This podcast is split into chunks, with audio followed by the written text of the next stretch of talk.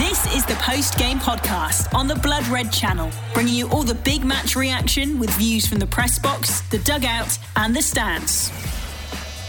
Well, the wait is over. Virgil van Dijk and Joe Gomez both returning on the same night four Liverpool ahead of the start of the new season. Welcome along as we react to the Reds' latest pre-season outing with myself, Guy Clark, and here with me we have our Liverpool correspondent, Paul Gorst. Liverpool 3, Hertha Berlin for Mane, Minamino and Alex Oxlade-Chamberlain all on the score sheet out in Austria. Course, it, it, was a defeat in the end for Liverpool, but I think for many people, the big takeaway tonight is Van Dijk and Gomez both out on the pitch and both back for the Reds. Yeah, no, no question. That's the big takeaway. It's probably the only takeaway, really, isn't it, from a pre-season game that was um, quite entertaining as far as pre-season games go. Normally, they're a bit of a slog and you never get any rhythm going because of the changes that, that happen left, right, and centre. And this one was a little bit different, wasn't it? There were plenty of changes, of course, but um, both teams going for it. Um, both teams looking like they could have scored, and, and so proved it with seven seven on the score sheet in total. Uh, but yeah, Van Dijk and Gomez, of course, they're, they're the, that's the big story from tonight, isn't it? They got a little over 20 minutes. Um, every kind of pass and touch was was cheered massively out there, wasn't it, for the 11,000 fans who were in attendance large majority of which were Austrian fans, of course. Even some you never walk alone before the game.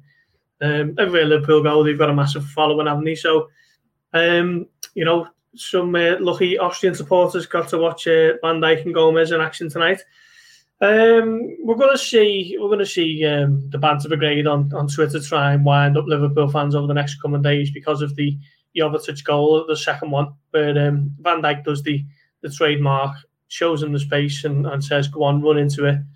Uh, I'm quicker than you. I'm stronger than you." And then as he goes to close the space, he kind of just gets his legs tangled a little bit. And Jovetic, clearly an experienced striker, uh, manages to wriggle free and get the shot off and, and get his second goal. And um, I don't think we need to read anything into that. You know, Van Dijk is coming off uh, 285 days out injured. Um, what's that? Eight months, nine months. Um, yeah, good for him to get 15, 20 minutes in the tank. He'll obviously build on that next week in some of the one of the two games against Bologna, and then um, take it from there with the, with the games at Anfield. I think he'll only play in one of those, and then uh, see where we are when the season starts. Still expected to be Konate and Matip starting that one. Um, but yeah, massive night. Great to see him back, and uh, just a little something extra to look forward to next season or, or this season. Yeah, a few of the takeaways I had was sort of I think it was that first long range pass he had that went straight to. Andy Robertson. Yeah. That radar's not been affected at all. And I think, sort of, as you say, certainly that last goal and the slip, and it did look a bit clumsy. There's no sort of point in, in getting away from it. But I, again, I suppose that highlights the point of how good it is for Virgil van Dijk. And they made the point on the commentary on LFC TV to have him back during pre season and that he can sort of get up to speed during this time in sort of non-competitive action because you wouldn't want him to be coming straight back into sort of a, a, key game in the Premier League in say November and slip and make an error like that, and it cost Liverpool points in a Premier League game. Yeah, hundred um, percent. I thought, um, as you say, there was passes, and, and, there was one particular, wasn't? That trademark rake and pass from. Uh, actually, it was from right to left this time rather than from left to right. Um, but I think, think he knocked it to Elliot. It was it was wide, and, and uh, that drew probably the biggest applause of the night. And it was just great to see, wasn't it? Textbook Van Dijk and, and what Liverpool fans have missed for so long. Um, yeah, it, it, was a little bit of a, a, slight mishap for the goal. It what, what did look a bit clumsy, and um, you know, had Van Dijk had six weeks of, of match action in his legs, that, that wouldn't have happened. I still would have expected him to kind of snuff out that threat, even though Jovetic is obviously uh, still a very good striker. He's been around for, for a while now, hasn't he? But um, still, still, uh, still knows where the back of the net is. Uh, but yeah, I thought it was good to see Gomez back as well. Obviously, um, he's been out a little bit less than Van Dijk. I think there was about three or four weeks in between their respective injuries. I must admit, I was surprised to see Gomez. Um, I thought he might have been a little bit further behind in his recovery just because of the the uh, when the injury was, as I say, November rather than the October. I don't they were the, the, the same type of injuries, but they weren't necessarily two different, really, both serious knee injuries. So. Uh, yeah, great to see both of them back. And uh, Liverpool now have uh, five fit um, centre halves capable of, of playing for Liverpool. So uh, I think Jurgen Klopp will be delighted. Really, uh, he didn't really say too much post match. He was kind of caught up in the, in the kind of emotion of it all. The fans were still there cheering on everything, and when he took he had his interview, he, he was just kind of a bit manic and, and just didn't really make too much in terms of points and and you know uh, key takeaways. It was all just a bit running through the goals that he conceded, the goals that he scored, and um, I think you might settle down on you know a, a training tomorrow or the, the, recovery sessions tomorrow and talk through the the goals that he conceded in a little bit more detail and try and you know um, shut up shop a bit better next time and. Um, they still look sharp going forward. So um, all in all, it was probably a, a really good workout. Yeah, and I suppose we're now probably at that stage, aren't we? I was going to ask you sort of where Liverpool are at, and probably best kind of be said on on Van Dijk as well. That I think he may well have played a, a bit of a hand. It won't go down as an assist, but in in the third goal that was palmed out and Alex Oxlade Chamberlain rifled in, but uh, sort of just sort of broad stroke with, with Liverpool's pre-season now. I suppose it is probably the back end of this week leading into next week ahead of Bologna and the two Anfield games where maybe we'll sort of start to see Liverpool now take it up a notch. Everyone sort of seems to have had an hour or so under their belts apart from those obviously coming back into the group. And now sort of Jurgen Klopp maybe talking about those goals and a few of them were certainly avoidable for Liverpool and, and maybe off to Evian, and that being a, a, time where Liverpool can turn the screw and really properly, properly sort of fine tune their preparations.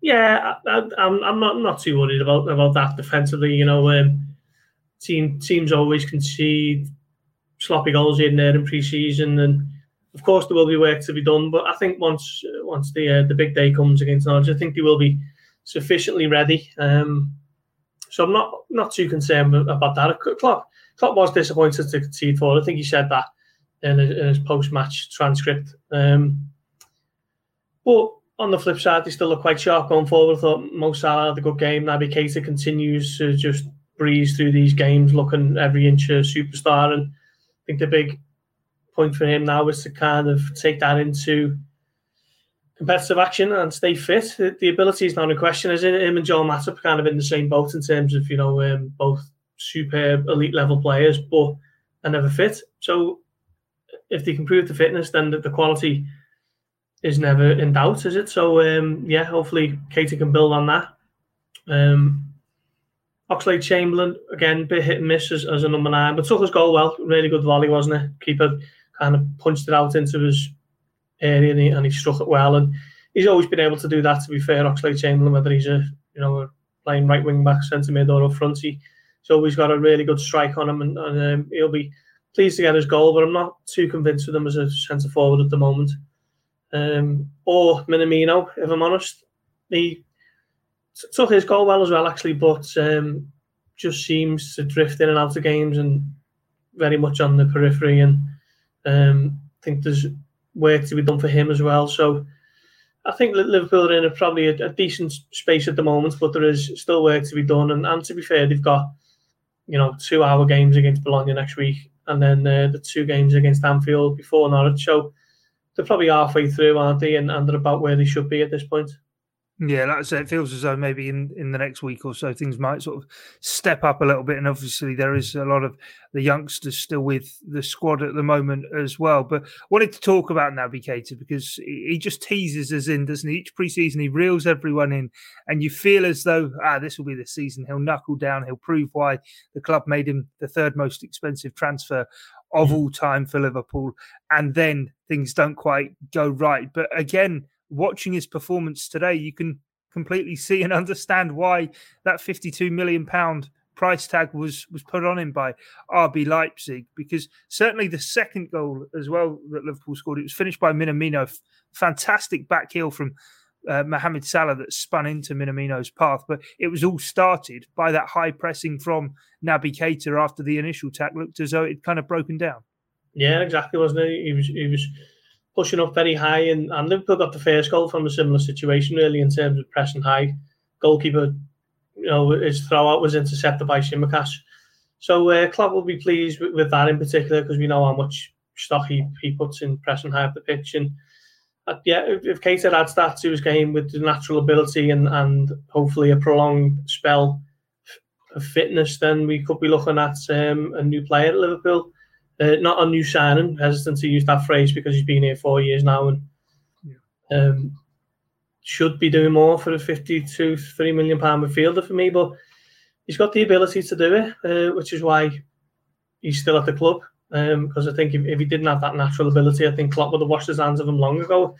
If we're being perfectly honest, um, so he keeps teasing the supporters, you know, showing what he can do. And now it's just a case of him um, dominating games more than decorating them. And um, yeah, it's nice to be able to do it in a pre-season friendly against Hertha Berlin for an hour. But I want to see him doing it against Norwich, Chelsea, Burnley after the international break. Stay fit, carry that into the autumn, carry that into the winter, into the new year.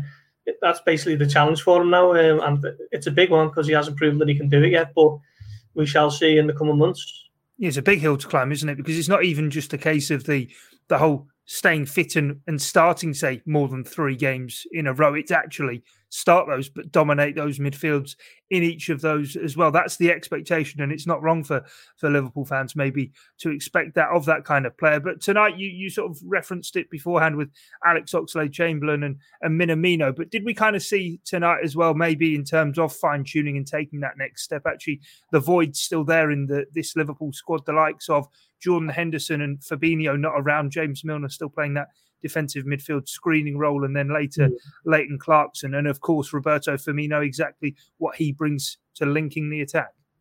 Yeah, I mean, you can't really replicate what Firmino does. I mean, question marks over Firmino's form, and probably have been for a while, really. But you know, when he's at his best, it's one of the first names on the team sheets, isn't he? So he's so he's probably Liverpool's most unique player in terms of how he plays that number nine role. So asking Oxlade Chamberlain as a central midfielder to be able to pick that up in a pre-season schedule is probably probably massively unfair actually. And, and I was a bit critical of his performance against Mainz, and, and I have been in, in the analysis for this. But now that we're talking about it, perhaps I've been a, a bit harsh. Um, but I think Klopp sees what he's what he's got in his locker as someone who, who can can do a job there. You know, he's got a great strike on him as we mentioned, and he's got a good engine. He's got a great pace. Um, he's obviously very comfortable in possession. So he's got a lot of qualities that lends itself towards being a, a decent striker. And we'll see in the coming months uh, if he can adapt to it. He, he was asked about it again after the game by LFC TV, and um, he's, he's just said that he's, he's, still getting used to it. I think. I think he admitted a week or two ago that he still sees himself as a central midfielder, and, and I think I do. But the um, competition for places is a lot more pronounced in Liverpool's midfield than it is up front, isn't it? Certainly down the middle. So um, yeah, he's a versatile player, and, and Klopp loves those. So there will be space for him at some point this season. And, and let's not forget, he didn't have a pre-season last year, did he? Um, I think he come back in the November time and, and never really built up a head of steam, and, and couldn't really because Liverpool were basically just playing who they could get on the pitch at times last season. So um, yeah, um, you know, difficult for him at the moment trying to replicate that number nine, but. Uh, I still think he's he's got something in the tank, and, and he he might have a decent season. Yeah, interesting to see how it does play out. Well, that's us looking back on the friendly defeat in the end, as it were, against Hertha Berlin, but the result not the important factor for Liverpool on this evening. It's all about the return of Virgil van Dijk and Joe Gomez. That it though from our Liverpool correspondent Paul Gorst. Do make sure to head across to the Liverpool Echo and check out all of the analysis and in-depth look backs on the result and the performance for Liverpool. But from myself, Guy Clark and Paul Gorst, thanks for joining us. It's bye for now. You've been listening to the post game podcast on the Blood Red channel.